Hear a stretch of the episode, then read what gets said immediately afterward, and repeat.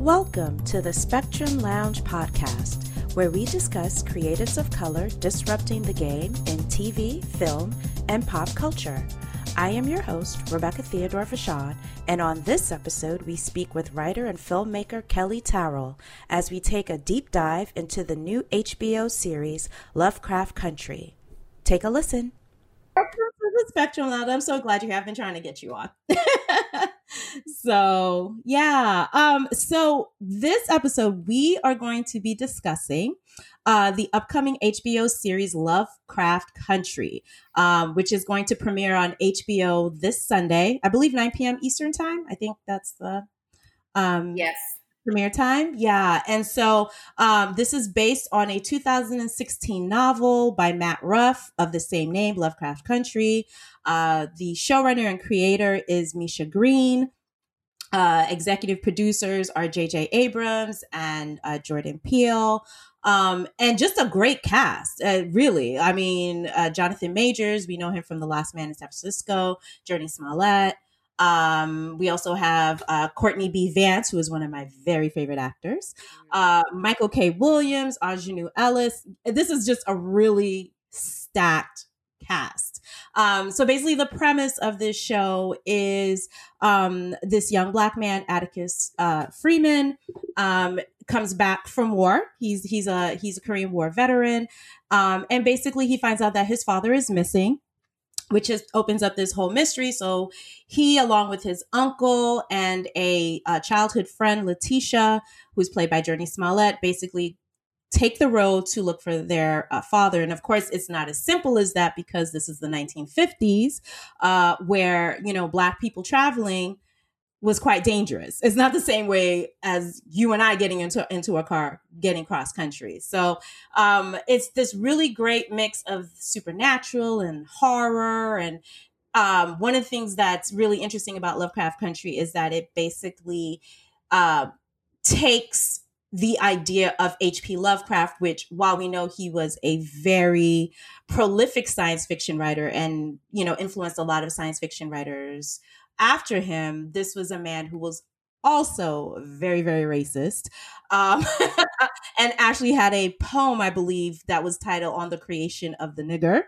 Um, and from mm-hmm. what we're mm-hmm. understanding, some of the monsters that were in his books and creatures featured in his books were actually allegories or or symbolic of black people and Jewish people because he was also anti-Semitic.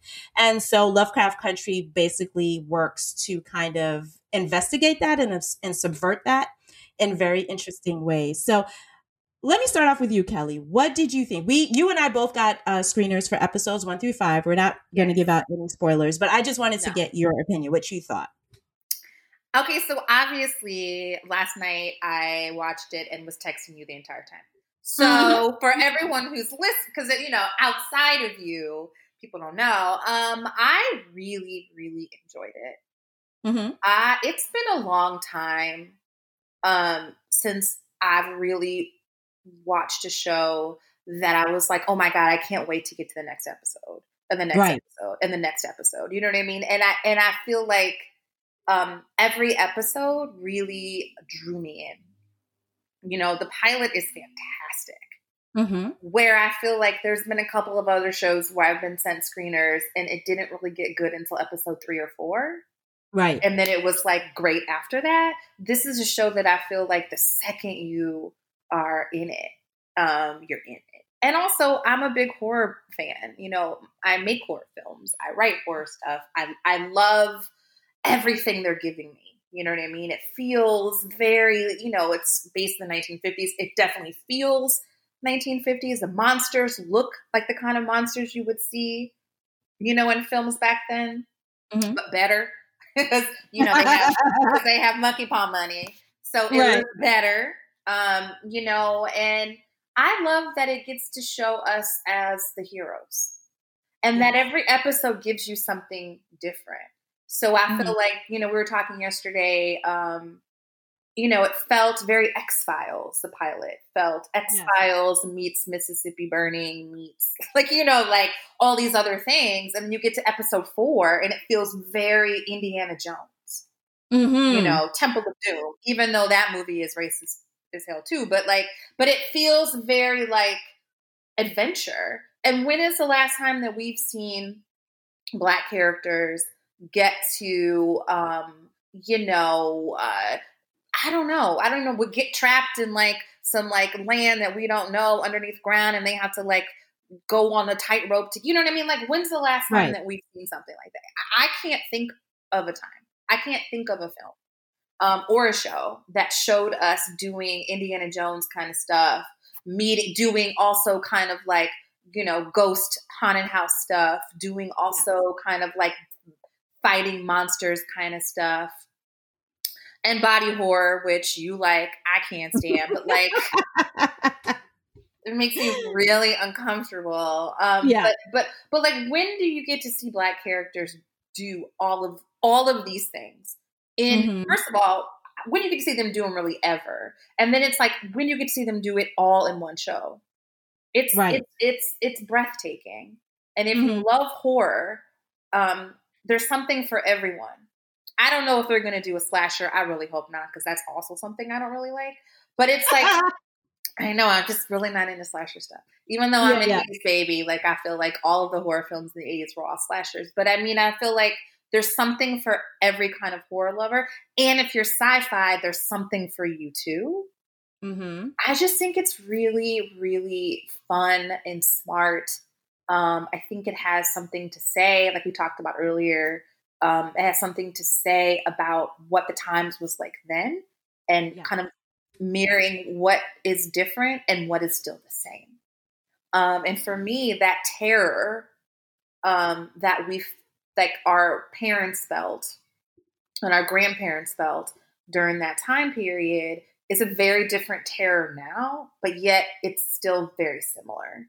Um, that this idea of police brutality and mistreatment by the police um, is something that is a lived, real experience that we are going through right now. And I don't know, I just, I think it'll resonate with people who are open to the message.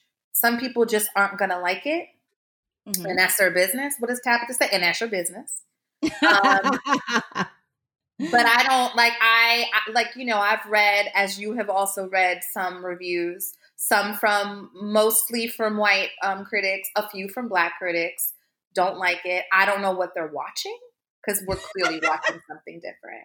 But I mean, whatever. You got your check. I guess it worked out for you. I don't know, but I mean, it's fun Don't try not to and and like you know and the acting is fantastic and you know i feel like we've seen Jurnee in things because she's been in the industry forever Mhm. it's got to be over 20 years that she's been in the industry from a little girl Yeah. and i have to tell you i mean i thought she was really really great in underground and that was a really great role for her Mhm. I haven't seen her in anything as strong since Underground. Is, it was the strongest thing at that point, and I feel like Letitia is the role she was born to play. She Yeah. is giving you everything, everything. I mean, like you know, horror is not an easy genre. I mean, I feel like a lot of people look at horror as being not a respectable genre and not a genre where you think of good acting.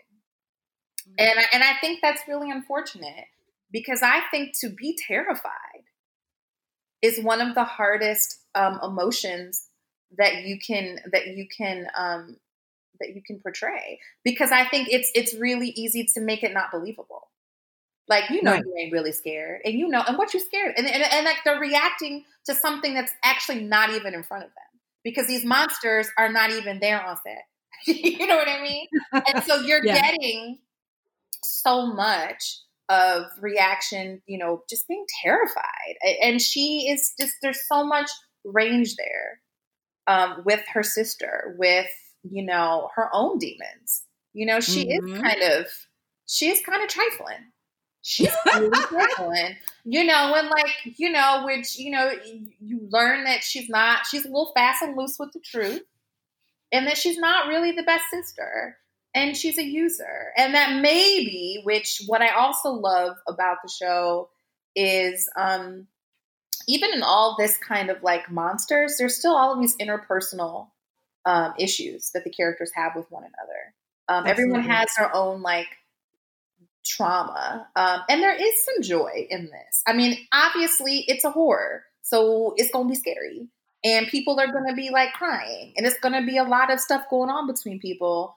Um, so, but there is a little bit of of joy. I definitely found myself laughing a lot, obviously mm-hmm. at the appropriate moments when things are funny.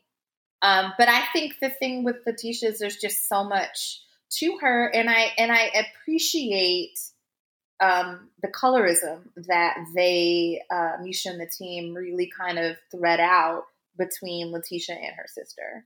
And we can talk about that later. But I feel like there's just such an understanding of who we are, right? Um, that I feel like this just feels, and I hate the word like authentic mm-hmm. because like my my experiences with blackness and being a black woman are very different than your experiences. You know what I mean? And and either one doesn't mean one your experience is any less authentic than mine. So I just because I feel like that's kind of the new thing now. It's like, oh, it's a black of the black of this black of this show. And it's just like, shut up. you know what I mean? No, this is like, true. This is true. Like if you don't get the out of here. You know what I mean? And I feel like, yeah. oh, it's, it's black as fuck. It's black, black of the black. But, you know, no. Mm-hmm. Um, and I also feel like shows that really try to be that way are, they fail. I feel yes. like they fail. They, I mean, they may be commercially successful, but mm-hmm. just in terms of like storytelling and like multifaceted black characters, they fail on that level. I feel like it is very clear that Misha put a lot of time um, and love into this. And that's and, and I feel the same kind of way when I saw David Makes Man. Because it was so clear. Right. Oh, I need to watch Terrell that. Had, oh my God, I watched it in a day. And you know I hate binging. I hate to binge because I really yeah. like to watch an episode and just really sit with it and let it breathe and take notes. And you know, I like to watch an episode and then just as just like a spectator. Mm-hmm. You know, and obviously, as you're never really just a spectator because you're watching it and you're just thinking of all the like the things that you love, and then you go back a second time and you watch again. But when you binge, you really can't do that. But I didn't care because I watched that because I watched that like I have to go back, but I definitely, but that's a show. Sorry, I'm going off tangent, but that's a show where you could tell that like Tarell really loves us and that there's a certain amount of care. And I feel like with Lovecraft, even with this genre, um, there's so much care to these characters and there's so much love. Um, and you know, it's hard to really get deep because you don't want to ruin it for people. And so I'm trying to like stop mm-hmm. myself, but there's just so okay. many moments um, where it's just, I wonder had this been made by white people, how different this would look. Oh, and God. I wonder, I know it would be a mess. And I wonder if it was made by a black team and a black creator that have horrible politics. Because I feel like we have to be really clear that, you know, as much as we say, oh, we want black creators, because we do, there's a certain type of black creators that think a certain way that only kind of um, perpetuate and uphold white supremacist ideas, right? And mm-hmm. kind of mm-hmm. stereotypes about who we are, even though they'll swear you up and down that that's not the case. Or, right. you know, you have black creators that be on that all lives matter stuff. And you know what I mean? And so like You know, you know who they are. you know who they are. It's like we don't even have to say.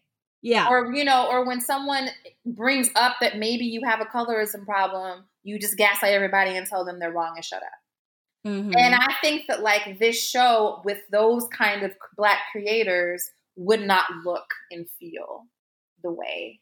And I think it's, you know, I don't know Misha personally, mm-hmm. um, but from what I get from her, and obviously what we got from Underground, I just feel like this is that she that she that she leads with not having any ego, and this is really about loving us. And that's really where the art should come. And that's where I feel Lovecraft comes from. Like, is it perfect? No. You know, I definitely thought the third episode was a little off putting, only because I didn't understand that what was going on. But then once I got that, like, oh, okay, this is later, and that the that the format of the book is that it's not a linear book; it's it's a bunch of little stories. Ah. It made sense. So it made sense to me. But there was this this kind of thing with episode three. I was like, okay, well, what's going on? Why are we in this house? Like, what does this have to do? And then you're like, ah, okay, all right, this makes sense. Yeah, it all it all circles back and it ties. And it all and, and I felt like by the, Exactly. And I felt yeah. like at the end, I was like, oh, okay. I see where this is going. I see yeah. it, you know. And Jurnee yeah. was amazing in that in that episode. She she owned that. I was like, okay, girl, I see you. I just feel like I feel like this is an Emmy nominated, an Emmy worthy role. Yeah, she's she's great. It's um, you know, the thing with Misha Green is like, like you, I was a huge fan of Underground and I was devastated when it was uh, canceled because it used to be it was on the WGN and then it got I think it got bought by Sinclair uh, Broadcasting, which is a very conservative. I think the owner is like friends with Trump or whatever. So I once I read that they acquired WGN, I was like, oh, that time's up for Underground. So mm-hmm. unfortunately, we didn't get a third season, which I was really looking forward to because I really wanted to see season three like in the civil war. Like I, I, really wanted to see what was going on with that. But um i'm glad that misha and Jurnee partnered up together again um because i think they bring out the best of each each other. I think there's a there's a hollywood reporter article where misha was like yeah you know while d- during the, sh- the the first season shooting of underground we weren't exactly the best of friends because i think they had uh, they had differing creative opinions. But I think by the end of shooting, right? Like by the time they finish underground, um, they're the best of friends, and I think they understand each other, right? Um, so I'm glad they they partnered. I wonder what that tea was about. Hmm. I don't know. I think she they said something about how she would want to do a scene a different way, and then Misha would want to see it done a different way, and so it was sort of this clashing. But I think by having Uh-oh. that conflict, they, they got to understand each other. Like, okay, this is what you're looking for, and so now they have this very strong working relationship. But I mean, um, yeah, but you know, you know the thing. With, it's a mm-hmm. weird relationship between. No, keep going. Sorry, no, no, no keep going. Uh, uh no, I was just saying, like with uh Lovecraft Country, like for me, is like a dream realized. Um, because I was that nerdy, geeky black girl who loves science fiction. Like I, you know, I, I've said this on Twitter before. Like I was introduced to science fiction and horror by my mom. My mom was like one of the biggest nerds. Like if you were talking about black girl nerds, she was like one of the OGs, you know. Mm-hmm. Um, I watched Twilight Zone with her. Um, but here in New York, we used to have something called it was I think it was like Channel Five or Channel Eleven. It was called Creature Feature, and it would show like all of these like B level horror movies like Creature from the Black Lagoon, The Man with Two Heads. We watched all of that stuff, you know what I mean? And then we watched Star Trek. She introduced me to the original Star Trek. So the thing with, and I think the thing that Lovecraft Country does so brilliantly, one of the themes is this idea of Black people engaging in a genre that does not love them back right? Um and yeah. we and we see that um beautifully in, illustrated that that opening scene of episode one is batshit crazy and i loved I it. like, what in the hell is going on? I was like is this what we're doing Oh, I, thought, I, thought, I thought we got the wrong screener, and I was like, "Wait a minute, is this the right show?" And it was like, oh. I, I, I literally was like, I really yeah. think this is the wrong screener, just like you. I was like, yeah. I know it says Lovecraft Country on it. I don't know what's going on. Mm-hmm. What is this? You know, I was just like screaming. Yeah. Um. Yeah, like I mentioned, I think we were talking earlier. Like one of the shows that I love, uh, one of my favorite sci-fi shows was The Twilight Zone, and I think hands down twilight zone is one of the greatest tv series ever like it, it has stood the test of time and i don't think it's going anywhere um, and, you know, Rod Serling is a hero of mine because I love the fact that he used his platform to talk about social issues. Like people always like science fiction shouldn't be political. I'm like all sci-fi is political. It's all political. Sci-fi horror, it's always about something. Even when you don't um, need it to be. You know exactly. what I mean? Even yeah. when you don't need it to be. Just, you know, just looking at the Night of the Living Dead. Yeah. And, and so how like yeah, mm-hmm. but you know, just him having casting that actor You know, yeah. the end means more because he was black. But exactly. yeah, Twilight Zone's the same way. Was there ever any black person in Twilight Zone? Like, I, I, feel like there was one episode with a black man, but ask me if there were any black women in the original sci-fi, original Twilight Zone series. I'm really trying to scratch my head to see if I knew that. And, and let me be specific: a black actress in a lead speaking role on the Twilight Zone.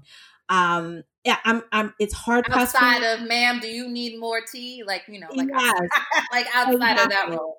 So even um, even Twilight Zone, looking back, it's like it was a step in the right direction, but it still was rather white because um, you could go episodes without seeing a person of color in there. So I love I the fact most that, episodes didn't have people of color. Like I'm really oh, trying yeah. to rack my brain. I can't remember. And um and and the funny thing is like some of them some of the episodes of of Twilight Zone were allegories for race without using people of color and I was like okay. Um but you know it is what it is. You know it it it was that's the time that it was in. And so to kind of see like this legacy continued where it's like or I should say the reclaiming of this legacy where Lovecraft Country is like this amazing playground where black characters get to be the center of these stories and i don't have to worry about because especially with horror movies or sci-fi movies it's a very unpleasant feeling when you have to watch a sci-fi or a horror movie and your first question when you see a black person on it is like how soon is this person going to die? Like it's a it's a running joke but there's a reason why it's it, has been a running joke is because there was truth in it because unfortunately that has been the trope. Uh, the, the, the the token black person is usually the first person to die. You know what i mean? Or so, you know or it's just there to make these white people feel better about themselves. Exactly. You know, you know the or just, yeah or to be like are you okay? So you know that yeah. whole truth thing where she was like if i ask one more white person if they're okay uh, I'm gonna explode. But yeah, it's I true. mean, everything is is grounded in the whole world is seen through these through these black people's eyes. Mm-hmm. Yeah, and and and and I also want to say that you know obviously we're seeing some critique about how the white people are portrayed. Mm-hmm. And I just have to say, shut up. shut your mouth. You know what I mean? Because yeah, it's yeah. interesting to me when I see kind of like white critics be so concerned about how racist, uh, how white, not even racist, white supremacists are mm-hmm. being portrayed by not having more nuance. Oh, geez. And it's just like, you know, um, when black people aren't portrayed with any nuance, which for generations is what was happening, you didn't mm-hmm. care. And so now all of a sudden that you're actually shown in a light that may not may, may not make you feel good about the kind of like white liberal you think you are. Mm-hmm. Um, now all of a sudden it's going to be an issue. Yeah. And I just, I'm just like, whatever. These black people are the heroes. They are, you know, we see a world, we see mm. their world through their eyes, and there's so much peripheral vision of what we get to see. Um, oh, absolutely. absolutely. And like, not once again, not to give anything away, but I think this is definitely a show that shows us more than just what does it mean to be a straight black person in the 50s.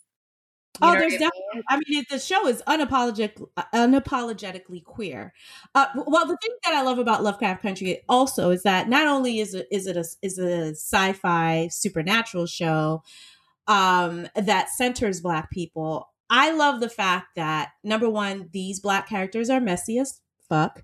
Um, you mentioned God, they're they're they're a lot. Honey. Messy. Just a lot of drama, just messy. And I, I love that while, yes, they are heroic in their own ways, they've got their own personal demons, the demons that they're fighting outside of themselves and the demons that they're fighting within. Um, and I, I think there's like a deep dive. I, at least for me, I think they look at the specific traumas or generational traumas that we pass on to our children um, in the black community that we we may mm. be aware of that or is such a huge theme yeah. um, just between um, atticus and his father played by michael yes. williams. Is that his okay sorry. I, am mm-hmm. trying to i'm not oh no that's fine. I, I just watched this yesterday so i don't have everyone's names yeah, uh, uh, I think uh, Montrose uh, Freeman. Is it Montrose? Okay. Yeah, Montrose. Mm-hmm. Um, Oh yeah, but Michael K. Williams plays the father, Montrose, and he's so interesting. Very. Um, and their his relationship with his brother versus his relationship with his son versus Montrose's relationship with Hippolyta. That's an interesting name. Um, yeah, yeah. And, and uh, how do you say her name? Uh, it's Hippolyta. I've heard it pronounced Hippolyta or Hippolyta. I think they okay, pronounce. I'm, a, I'm gonna say Hippolyta. Um, yeah, that's how they pronounce it. Mm-hmm. Okay, good. So there's also this weird relationship between Hippolyta and and um, Atticus at some point. You know what I mean? There's all of these pushes and pulls, and there's all these secrets. Yes. You know, yeah. and I, you know, and I, and I kind of got some of the secrets early on, like, oh, this is a problem, mm-hmm. or like, or like, this, like, they gonna be acting crazy. Yeah. You yeah. know what I mean? And I and, and I just I love all of that. And then there's all this stuff with Ruby. Um yeah. who plays um who plays Jurnee's uh sister. And yeah. you know, Ruby is darker and Ruby, you know, is plus size. And you know, Jurnee is high yellow. And you know, mm-hmm. has that quote unquote good grade of hair. Yep. And you know, is is petite and tiny. And there is those tensions, um, especially around like their mother and just how trifling. Because I just want to once again reiterate that Letitia Letty Lewis, Letitia, what you say, Letitia motherfucking Lewis, is messy. She's yeah. She, she's the kind of sister like I will punch in the face. but she's you love that. You love that. Yeah. And then Ruby's not perfect either. Oh no. And and you know, and she's also not a victim. Right. And right. and I feel like there are so many ways once again with this kind of material dealing with colorism, mm-hmm. which I don't remember them ever using that word. No. I and don't would, ever it would, remember. It would, be, it would be unrealistic, I think, because right. I don't know. But not even any kind of terms like high yellow, you know, mm-hmm. rare bone, you know, good right. hair, like all of mm-hmm. those things that yeah. we know have been passed down from generation to generation to generation um, to just you know to decipher and distinguish who we are and to kind of put white people, light skinned people on pedestals. None of that language is really used, but it's very clear. Very, and and I, the thing, um, because I want to talk about the Ruby, Ruby Baptiste, who plays Letitia's half sister. I believe they had the same mother. Yes. Um, and number one, the actress who plays Ruby Baptiste, Wunmi Mosaku, she's a black British actress. I think she's Nigerian. I I, I could be wrong. Number one, her I'm accent. Gonna look on, I'm gonna look on Wikipedia right now. Yes, yeah, she's Nigerian, born British like, actress.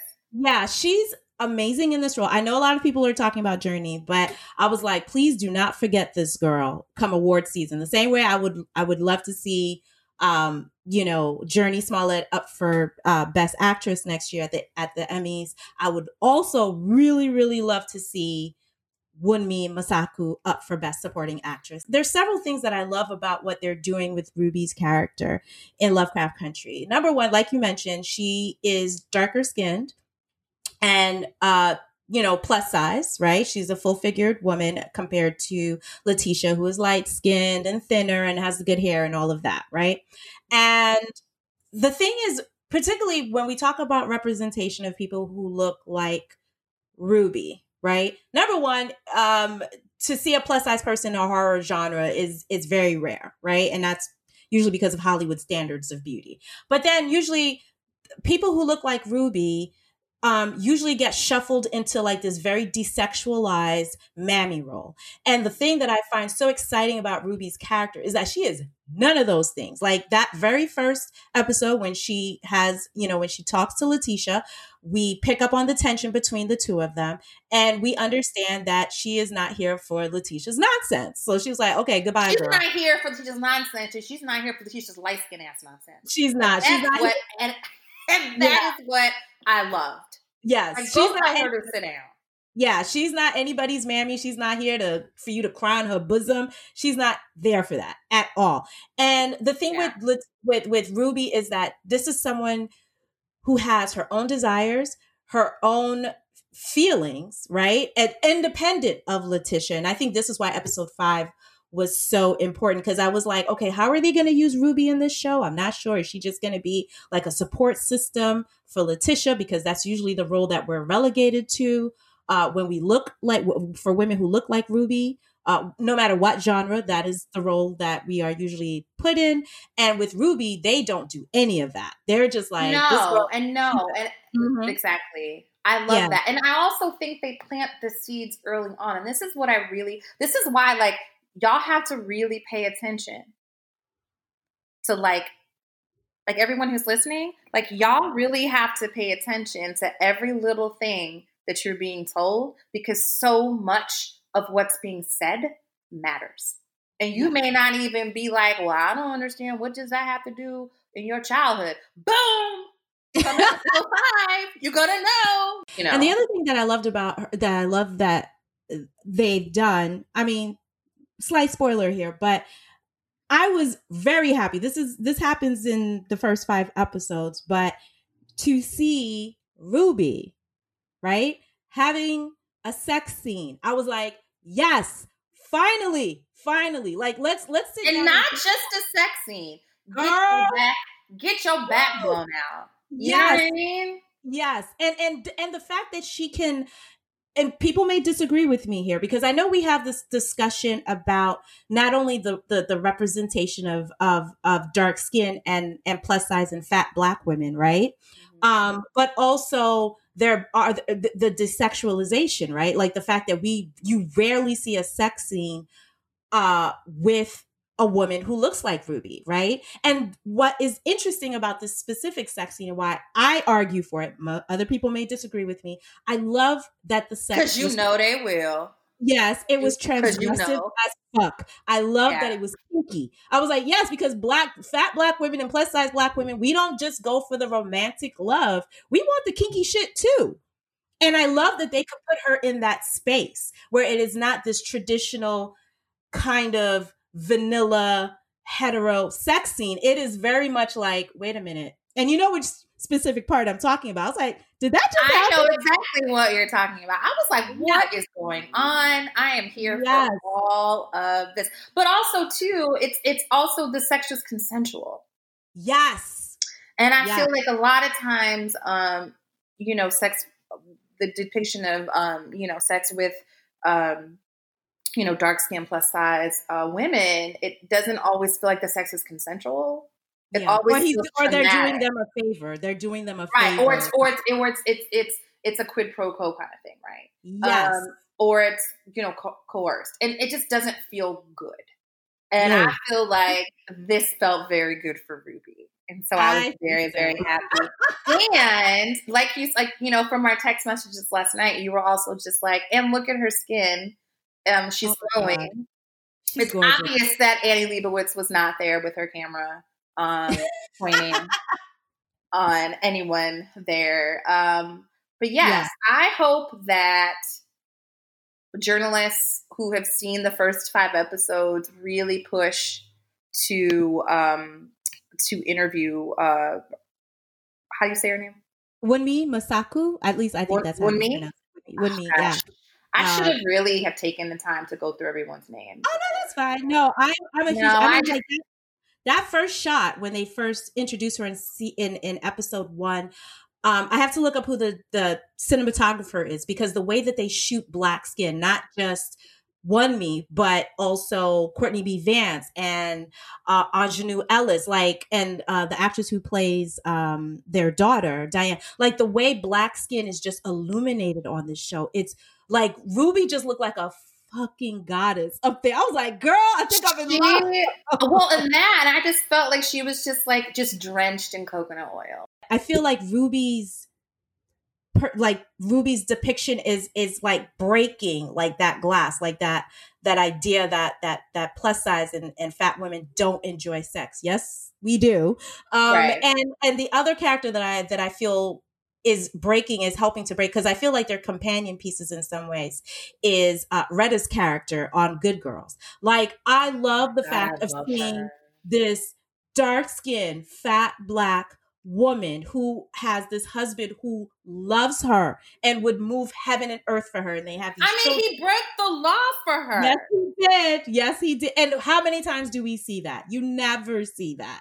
And and the fact that her weight is never mentioned, much like Ruby, while there are certain things that are implied, this Ruby is not somebody who's crying at home like, "Oh, boo-hoo, I'm not skinny and I don't, you know what I mean?" Same with um Retta's character on Good Girls. Like these are fully fleshed out, three-dimensional, flawed characters, right? And I, you know, it, it breaks my heart when I think that someone like Danielle Brooks, right? Like, while I understand that Orange is the New Black definitely gave her a platform and brought her national attention, they never wrote for t- Taystee like that. Like, there really wasn't. Any- Did she ever have an episode where like she where she was attracted to anyone? I can't.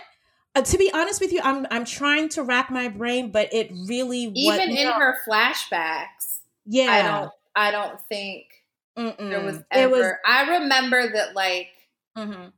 Hussein had a crush on her, and she was And like, they should have explored that because I felt like that could have been a really beautiful queer love story. Um, because I think you know with um, no, because it was just easier for them to make her fall in love with a white girl in her flashback. You know what I Oh, mean? no. Like I don't. you didn't go there.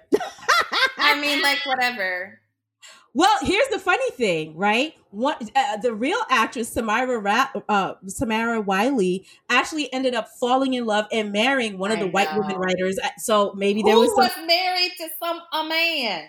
yes, and you know. The But yeah, Taystee's Taystee's sexuality was never really explored on the show, and it's just been like this this dearth of uh fat or plus size women you know women of color or white where they're just not seen as desired. I i remember there was this movie. I just one i remember there was this one movie that was called i think it was called the nines right? And it was Ryan Reynolds. It's like this weird, very weird, quirky, uh, quirky sci-fi movie where Ryan Reynolds plays different characters. He's it's the same actor, but he plays different characters in these like vignettes. And basically, you see how the stories are all tied together, and it has like a sci-fi twist to it. But I remember like this movie? um, it well. I just Okay, watched it going. No, no, no, no.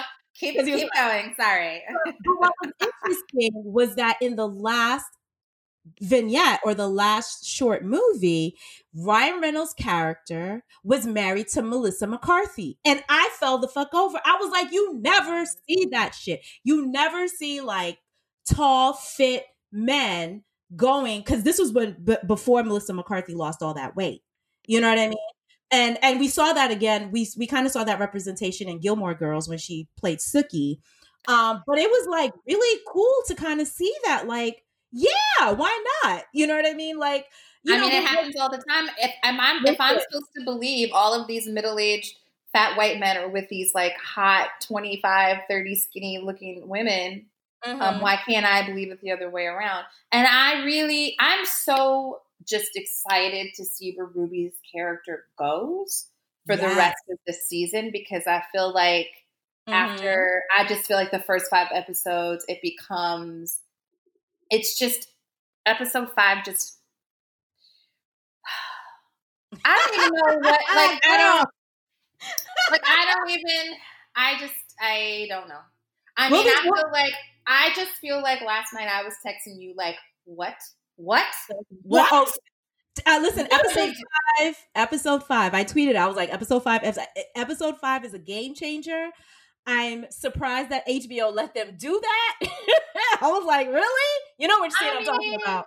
Uh, No, like, I know. But here's the thing: like, you also have to realize, like, True Blood Mhm. set like the most like ridiculous tone of like Yes. what I feel like HBO could get away with. Oh um, it comes when it comes to like, but even I think that like, yeah.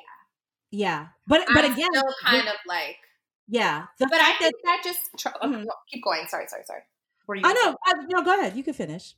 I just think it just goes to show how much they probably trust Misha's vision because I don't know if you looked at the credits. Misha writes every episode. Wow. whether she writes it with somebody else, but she the first hold on. Because you know, Wikipedia is like my best friend. Um, I definitely feel like she writes maybe the first three or four on her own.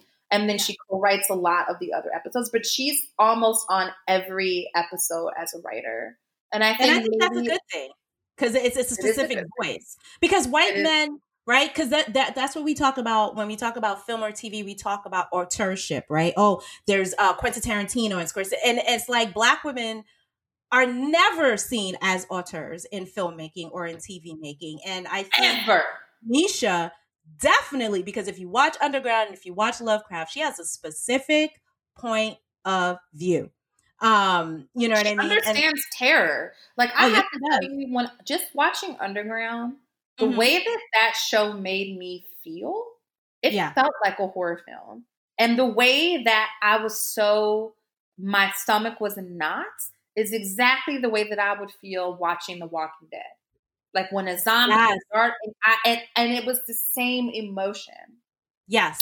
And yes. so I feel like even though Underground isn't horror, it still invokes that same thing. And I think Misha is just so good at getting just scare the shit out of you.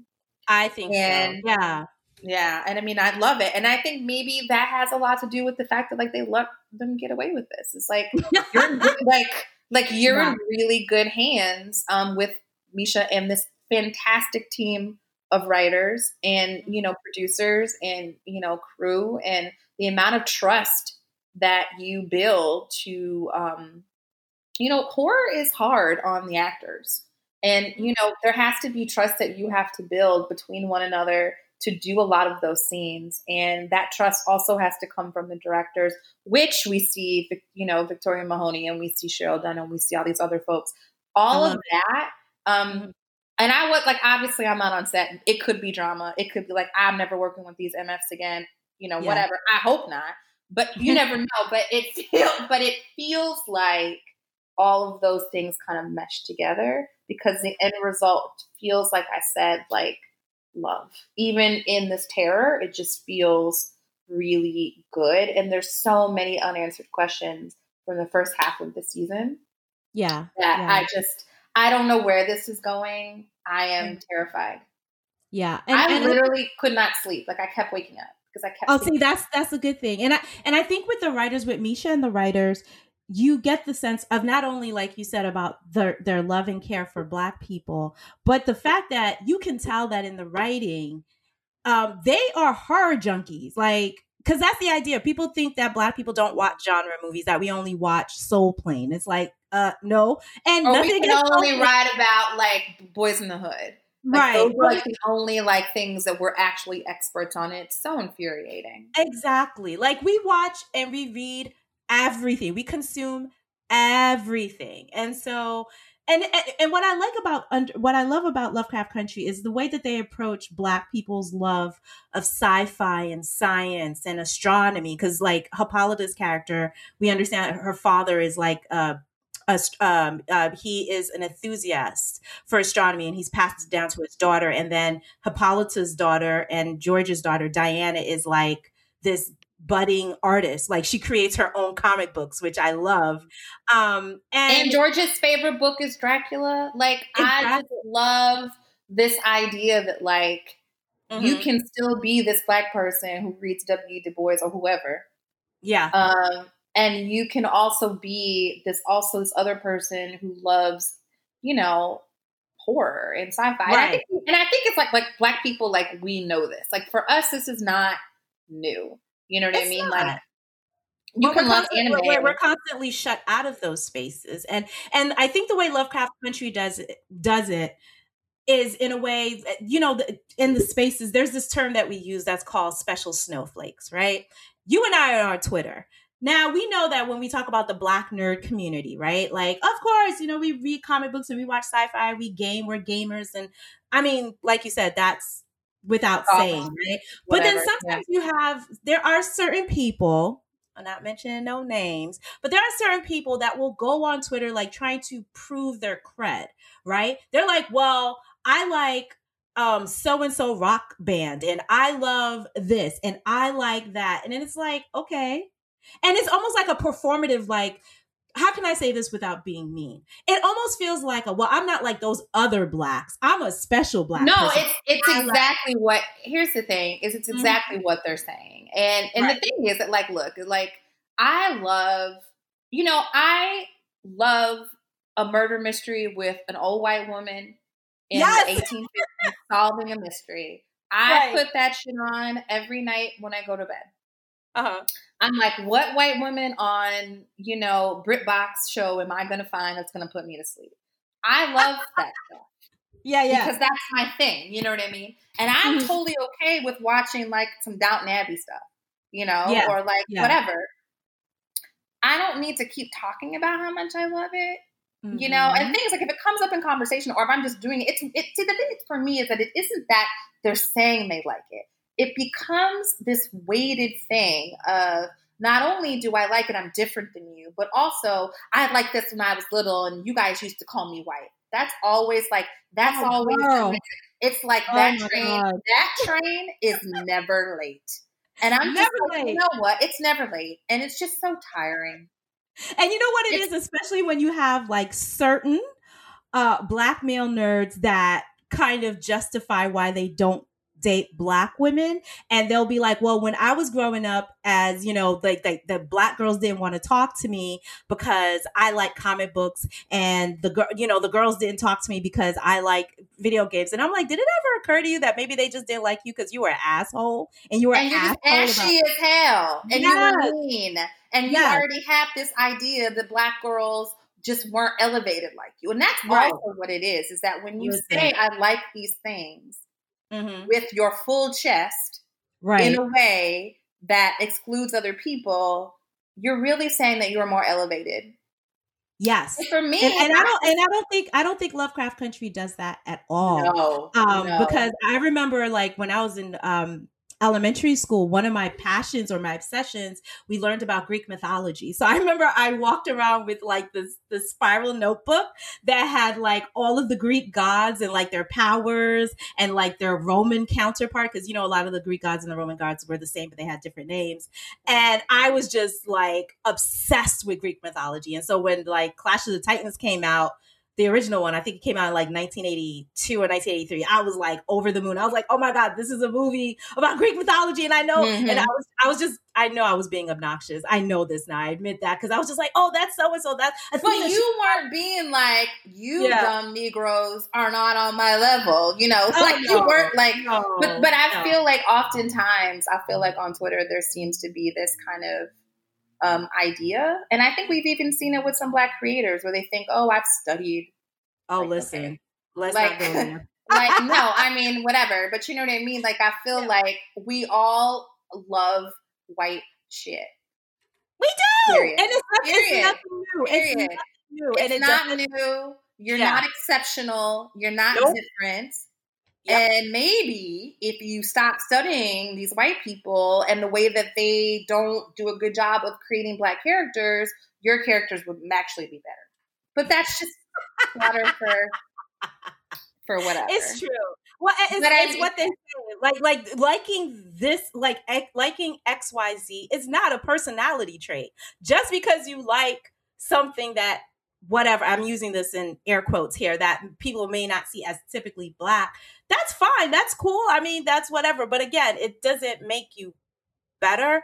But I think with Lovecraft Country, I love the fact that they do not go into this special snowflakes thing. It's like, you They know. Atticus, yeah, like Atticus loves reading uh, pulp fiction and and sci-fi and his uncle George, like you said, you know, Uncle George, his favorite book is Dracula. Like these are things that are just it's just matter of factly. Like it's normal. like, so it's, it's it's, normal. Yeah. normalized and it's Right. and it's regular. And you know, even in that opening scene where he's reading that book, and the black woman on the bus is like, "What did? What are you reading?"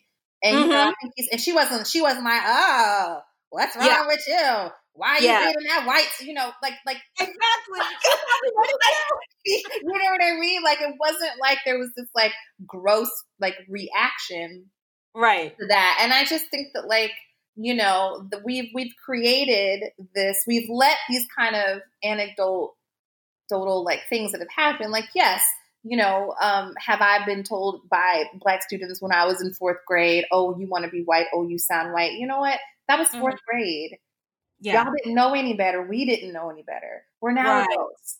That oh, that absolutely. you know what I mean? Like like me liking Alanis Morissette and like maybe my dad felt that was weird, but he's, you know, that's mm-hmm. his issue. Those are his issues, not mine. Right. You know, the, liking those white things definitely could have attention in your life. And I definitely don't want to say that it doesn't, but like it's not as traumatic as y'all are making it seem. Calm down. I, and, well, I, I, think a lot know. of that has to do. There's there's a lot of hurt there, and and you know, well, you know that's what therapy is for, and I need people to stop talking about it on Twitter. So and, I feel like you know, there's some childhood gripes or traumas and so now that they're adults they're kind of no you know what? It's not. They just want to be black and be stupid and they're just using that to be whatever. Like come on now. You really that mad about that girl in fifth grade that told you that she didn't like you because you had on a doctor who outfit? No you're yeah. not guess what? You just don't like black women and this is where this is where this is like this you're taking that and making it about now. It's 20 years later y'all I totally agree. And so it's really beautiful to see that Lovecraft Country has these black women characters that love that stuff too, right? Also like participating in that, right? Like yeah. It, it's it's fun and you know, and it's exciting to see. And uh I love it. I love it. Um, I feel like black women in particularly have a very weird relationship with sci-fi and horror. Either you're invisible oh or you're you know what I mean? Or like it's just uh, it's just or you're just like the the best friend that you never see again, or you you know it's just it's it's weird. Or like you said, yeah. you die first. And so um, to see all of these black women actively engaging right in this in this magical world because it is magical right. and magic is something that's another theme of the show which I love. Um, yeah, I love. I mean, there's so much. It's like and, magic, and it's folklore, yeah. it's horror, it's you know, episode three is really interesting. Um, it's it's it's mixing, you know, just medical racism with the supernatural. There's, like I said, it feels very much like one episode feels very much like, you know, um, Indiana Jones, and it feels very, you know, it's just it's and everyone's engaging.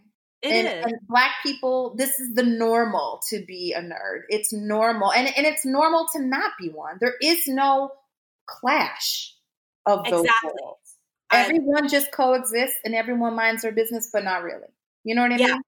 I, I totally agree with that because yeah um, th- there's like this little scene I remember where uh, Atticus is Atticus's father, Montrose, is kind of critical of of science fiction, right? Like where he tells Atticus, like, why do you read H.P. Lovecraft when you know he's a racist, right? So this is a black man who's who's very conscious of the fact that science fiction is has racist elements, but then we see a scene where he's listening to opera music. You know what I mean? So there's there's like this this this this breadth and spectrum of the things that we enjoy as black people that doesn't make us less black that doesn't make us more black than the other person it, it, we're just human beings and we just and then we can enjoy- have conversations i know before yeah. i said there wasn't any tension and obviously those scenes there was tension around i just you know but it wasn't like people's quote unquote blackness wasn't questioned or like oh, not, there's no conversation about that whatsoever that's a no, new thing and i really hope that and i hope I hope more people pay attention. Not everything, yeah. not, like as much as as much as people claim blackness is being questioned, it's really not. Y'all are just living in your time. Like, get off it's Twitter. like, like, like, you know what I mean? Like, stop. But yeah, and I think, and this is, and just like, like I said, I don't want to spoil anything, and I won't. Um, mm-hmm. Um, I feel like every episode just peels back more layers, and if you think you don't know Ruby, you're gonna know her. Oh my god! Think, and if you really think uh-huh. you don't know Monteith, Montrese, Mon- Michael K. Williams, yeah. Montrose, uh-huh. I'm I'm just as messy as Letitia. Um, yeah. Um, so if you don't think you know him, oh boo boo, you're gonna know. And this is what I'm saying about y'all paying attention. Because a right. lot of stuff in episode, I feel like episode one and episode five are really good, like bookends. I agree. I in agree. Terms, so- in terms of like certain characters, uh, they're really good bookends. I think people who are missing in episode one really develop in episode five. And this Yeah. is why y'all got to start paying attention and taking notes with every episode because everything, and this is just good storytelling. I Um, agree. I feel like there are so many nuggets that get dropped hmm that pay off. Just like in Walking Dead. I know we're not talking about Walking Dead, but we're to, this is just an example. Yeah. Um, I think it was last season, season nine, when Rick is all like, you know, let's, you know, I won't pull out or whatever, because I don't even know if there was condoms back then. I don't know what they were doing, but it was like, let's have a baby, and I was like, oh god, girl, like whatever. And then you come to find out that like after he dies, because come on, it's been a year. If you haven't seen it, tough up. Like Yeah. Yeah. but like you Yeah. know, like uh, then like after he, you know, or they think he's dead because he's not. Hmm You they set like after that jump, it's a ten year jump or a five year five year jump, and you come to find out that she was pregnant. And those little nuggets that get dropped have payoffs, and when they pay off, they really work. And that's how storytelling should be. Don't tell me something about a character and then you don't ever follow up with it four episodes later. I agree. I, feel agree. like so, and this is what I love about the storytelling of Lovecraft is I feel like every little thing that is said pays off. Mhm. That it's all about them introducing um, information that is so important, and then maybe this most subtle line that, um, and I think this is the beauty. Um, I definitely um, I'm going to go back and take notes right. on how these little nuggets were put. I can tell you as a screenwriter myself, I watching this and the storytelling really has inspired me to actually finish my script this weekend. So we'll see. Oh, that's the great. I'm I'm so happy to hear. And that. just yeah, and just learning because this kind of storytelling is it doesn't happen it's not to me it's not this good this often. No, nope. there's something really special about the show and like I said it's not perfect. Mhm. Um, I feel like episode three will definitely get people a little off kilter. Mhm. I think it's, I wonder. I wonder if that's what they meant to do. I wonder if that's the feeling they wanted to evoke, like that. but you feeling of- need episode three in order to get to episode four. Yeah, You know the what I mean? payoff is So, great. The payoff. The is great. payoff, like like the payoff is there.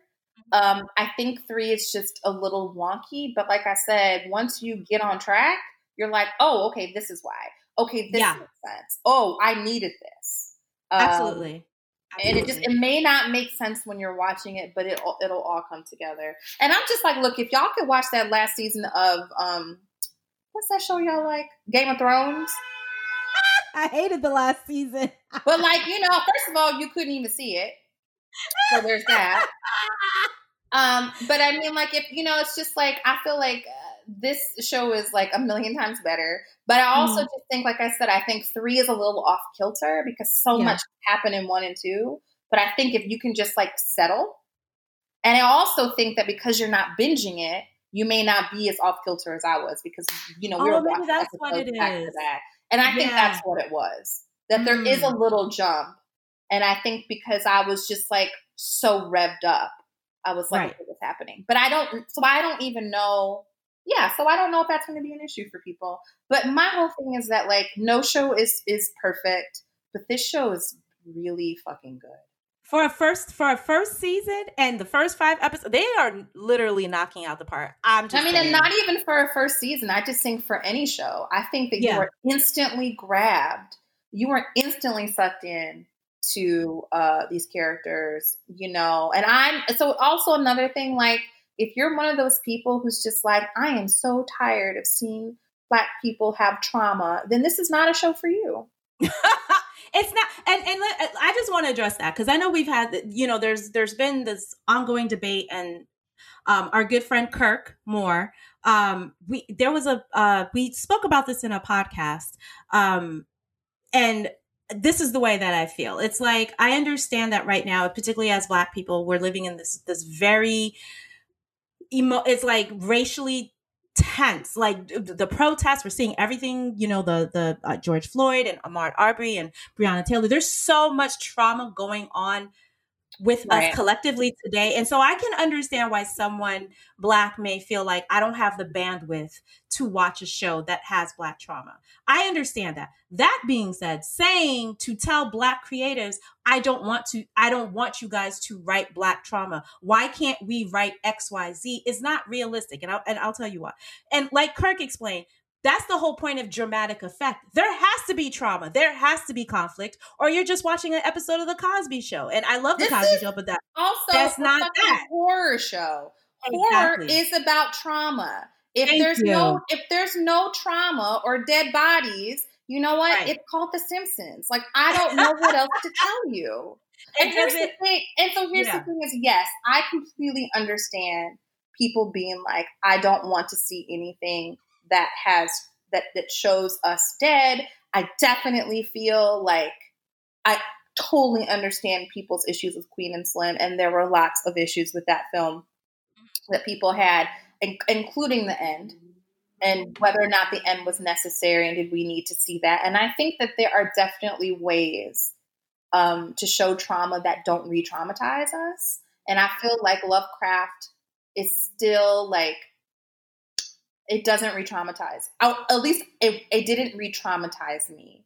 But you know, you Right. need to be clear. If you don't want to see white people calling us nigger and chasing us with shotguns, then this, this is show ain't for you.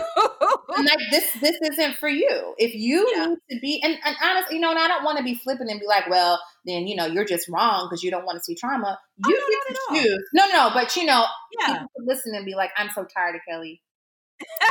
You know what I mean? But I'm just Yeah, yeah. saying that, like, you know, I realize that, like, there are def- this is the reason why I haven't really watched the news in a while because I'm just like, this shit is traumatizing every day. Exactly.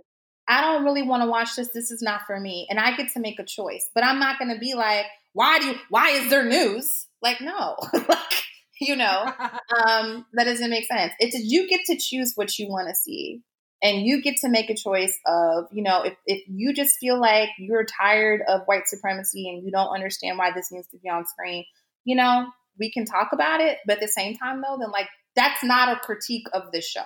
That's not to me a valid critique. It's because I agree with that. You know what I mean? And so if you're not in the headspace and you want to watch Sweet Magnolias on Netflix or whatever feel good, which is a really cute little feel good Which show. I did. I watched. I watched Sweet Man, and I I love that movie. It's, You it's still a classic. Still stands up. Um, but yeah, like when I when I think about super, like so this debate about we don't want trauma in black shows, right? Now, when you look at a show like Lovecraft Country, right? The show that I compare it to, not saying that they're, I'm going to say they have similar beats. They're similar themes, I think, in in these two shows, and I would suggest that people watch Lovecraft Country if they love this this specific show. Uh, the show that comes to mind is Supernatural, which airs on the CW, right? So it's basically um, for people who have not watched Supernatural. The premise is there are these two brothers. They're the Winchester brothers, Dean and Sam. Right. Um, the episode one starts with their father being missing. Sounds familiar, right? And so most of season one is, is spent with them trying to find their father, right? And as the show unfolds in season one, we realize that the relationship that this missing father has with each of his sons, he's traumatized. There is trauma within just the beginning scene of Supernatural. Their mother is Mhm. killed by a demon. There's no spoilers here, right? So that's a yeah, flashback. because that that show's been on for a decade. If you haven't seen it, Right. go. Right. So now the show, you know, fast forwards, you know, now uh, Sam decided to get out of the business because it's a family of of monster hunters, right? They're hunters. He decides, I just want to live like this regular vanilla life. He's ready to go to Stanford Law School. And then his brother, uh, Dean, the older brother, who's still in the business, who looks up to his father, is like, listen. And also has a porn addiction, which I think is a really funny way of like anyway Oh. Dean is funny. But listen, if you watch Supernatural, there is so much trauma going on in that show. Sam and Dean have a very dysfunctional relationship. They keep dying for each other, right? And It's at so the end, dark. it is. It's so and, and- dark. And let me just Yeah. also say too, though, like every time they show up pretending to be FBI agents, I'm like, you don't look like. I love what it. And what are you doing with I these horrible love- ass suits they wear? They do. And I love Supernatural. I mean, the last few seasons, I, I, was just like, this show needed to wrap up like four or five years ago.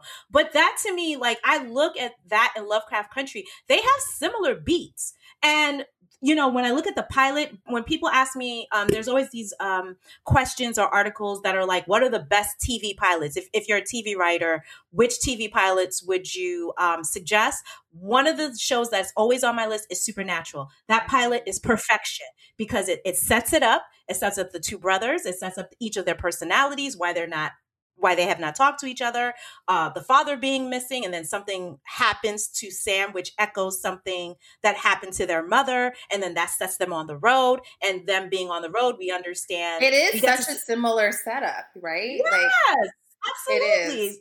I'm like, so you can't be mad. You can't be like, you don't want trauma in this show, like Lovecraft Country. And and let me be clear, the trauma in Lovecraft Country is very specific to the race of the characters, right? They're similar, they're universal in theme, right? Like we all have beef with our dad, right? But why do we have beef with our dad? And so a lot of these traumas and and dysfunctions that we see in Lovecraft Country are universal and they're also specific specific to their race, specific to their gender, specific to their skin color, um, which I really appreciate. And I'll also say this: while I love Supernatural, I'm not knocking it.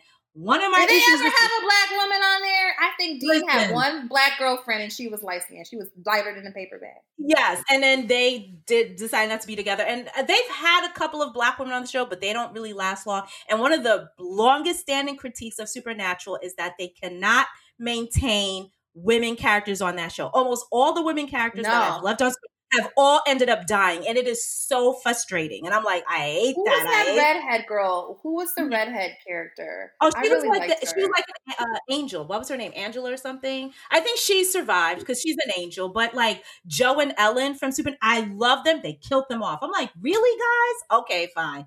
And then well, I'm hoping other... they don't kill any women off of Lovecraft. But you know, you just I, you never. I agree. Yeah. So never, I was just like, I just feel know. like Lovecraft is definitely in the. It, it is walking in the legacy and the tradition of shows that I've loved. Um, like you said, it's got it's got X Files, it's got um, you know, Twilight Zone, it's got Supernatural, it's got Kolchak the Night Stalker. Like, if you are somebody who's watched horror and Supernatural, there is something. It's got a little bit of Hannibal, girl. A little yes, bit of Hannibal. A, a no T. Yes, it does. Yeah, you know it's got a little bit of Hannibal. Yeah, and, um, and I you love, know, it's got everything. It does. And I love that we have a show with black people that's macabre. I like I love shit that is just weird and fucking like strange. Like what the fuck just happened here? Yeah, and I'm like so oh. many times I was just mm-hmm. texting you, just like, girl, please tell me this is not what's happening. Is this what's I, happening? But I, I, I just want to make so I just want to make one real point about trauma is that like you know I think that like um I think we were texting about this earlier today is mm-hmm. that I mm-hmm. think that um that the trauma that the characters, uh, the the racial trauma, mm-hmm. because I think that that's what really triggers us, right? Is I I'm not as traumatized if Freddie comes out of your closet, even though that is still fucked up, you know, like Freddie go back, you know what I mean? Mm-hmm. But like, um, but that's just part of the game of horror. I think it's the trauma of the whites, the, the, like you know the racial trauma, that kind of police violence, that surveilling, that chasing, that that that that's that terror of you know white people terrorizing us. I think that that's what triggers people, obviously, and and that's and there it's going to be in this in this show. But I think that there's such still a restraint because I also think that in these kinds of things critics can say, oh, well, it's not traumatic enough. And it's like, well, what do you want to see? People lynched? Is that what will get oh. you? I don't remember what I was, I don't know what I saw recently where someone was just like, and you and I must have been talking about this, but it was like, oh, the racism isn't isn't isn't, isn't severe enough, and it's like, go away. and then I saw another like, review that said that it was too severe. So I was like, uh, okay. I, I, mean, again, you know, that's what film criticism is, or I TV felt like there was a restraint. Mm-hmm.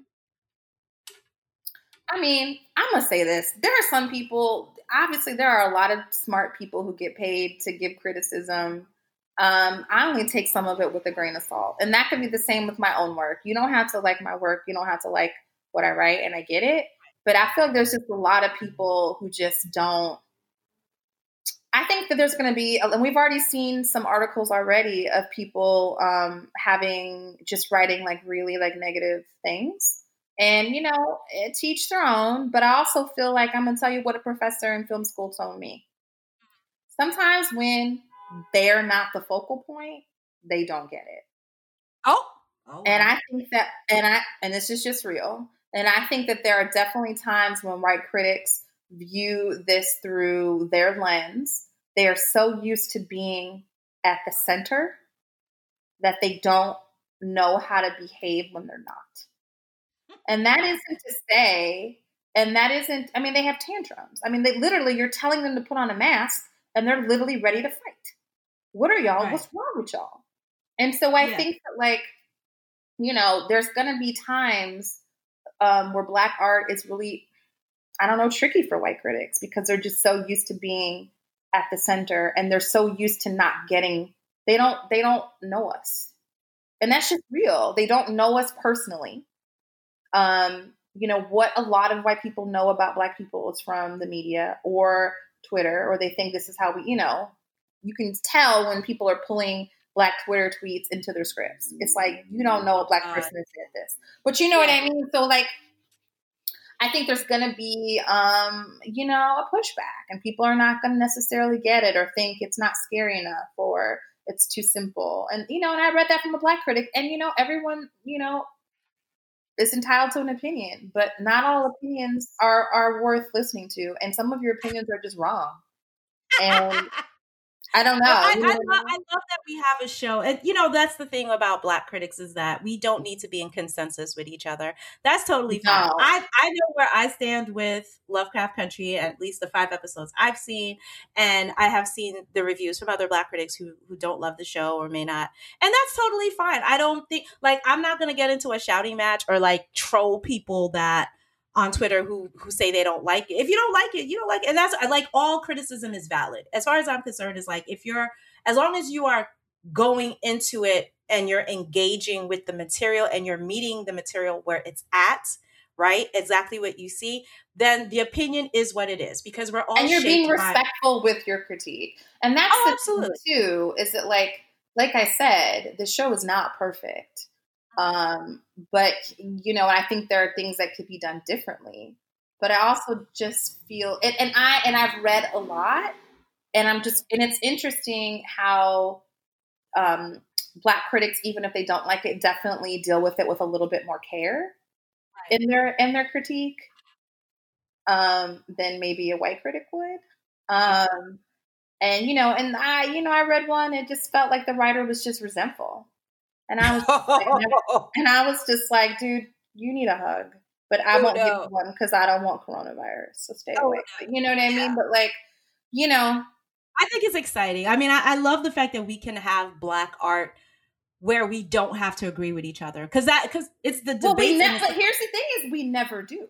Oh, we never. Well, that's that's been the stereotype that we all, you know, because there's this idea that if you're a black critic, you're supposed to love all black art and blah blah, which you know that's a that's a no no no there there there is there is a pressure for you to perform publicly that you like that you all right. love black art because yeah. there is this pressure that you have to fit in to um to the mass the black film critic mass and you know right. the day i love when people see something and something i didn't see because then that just makes me to have to even dig deeper my issue with with with with some of the reviews is that it just doesn't seem grounded in reality. Like, what are y'all watching? you know what I mean? Like, we're clearly not watching the same thing. I'm thinking maybe you did get the wrong screeners. I don't know why. Oh, no. I mean, um, I just I know the way that I engaged or the way yeah, the way that I engage with Lovecraft Country, like it, this show, like I feel like I'm having a conversation with this show. That that is mm-hmm. how I feel mm-hmm. about the show. And I think that's I seen. Don't you feel seen?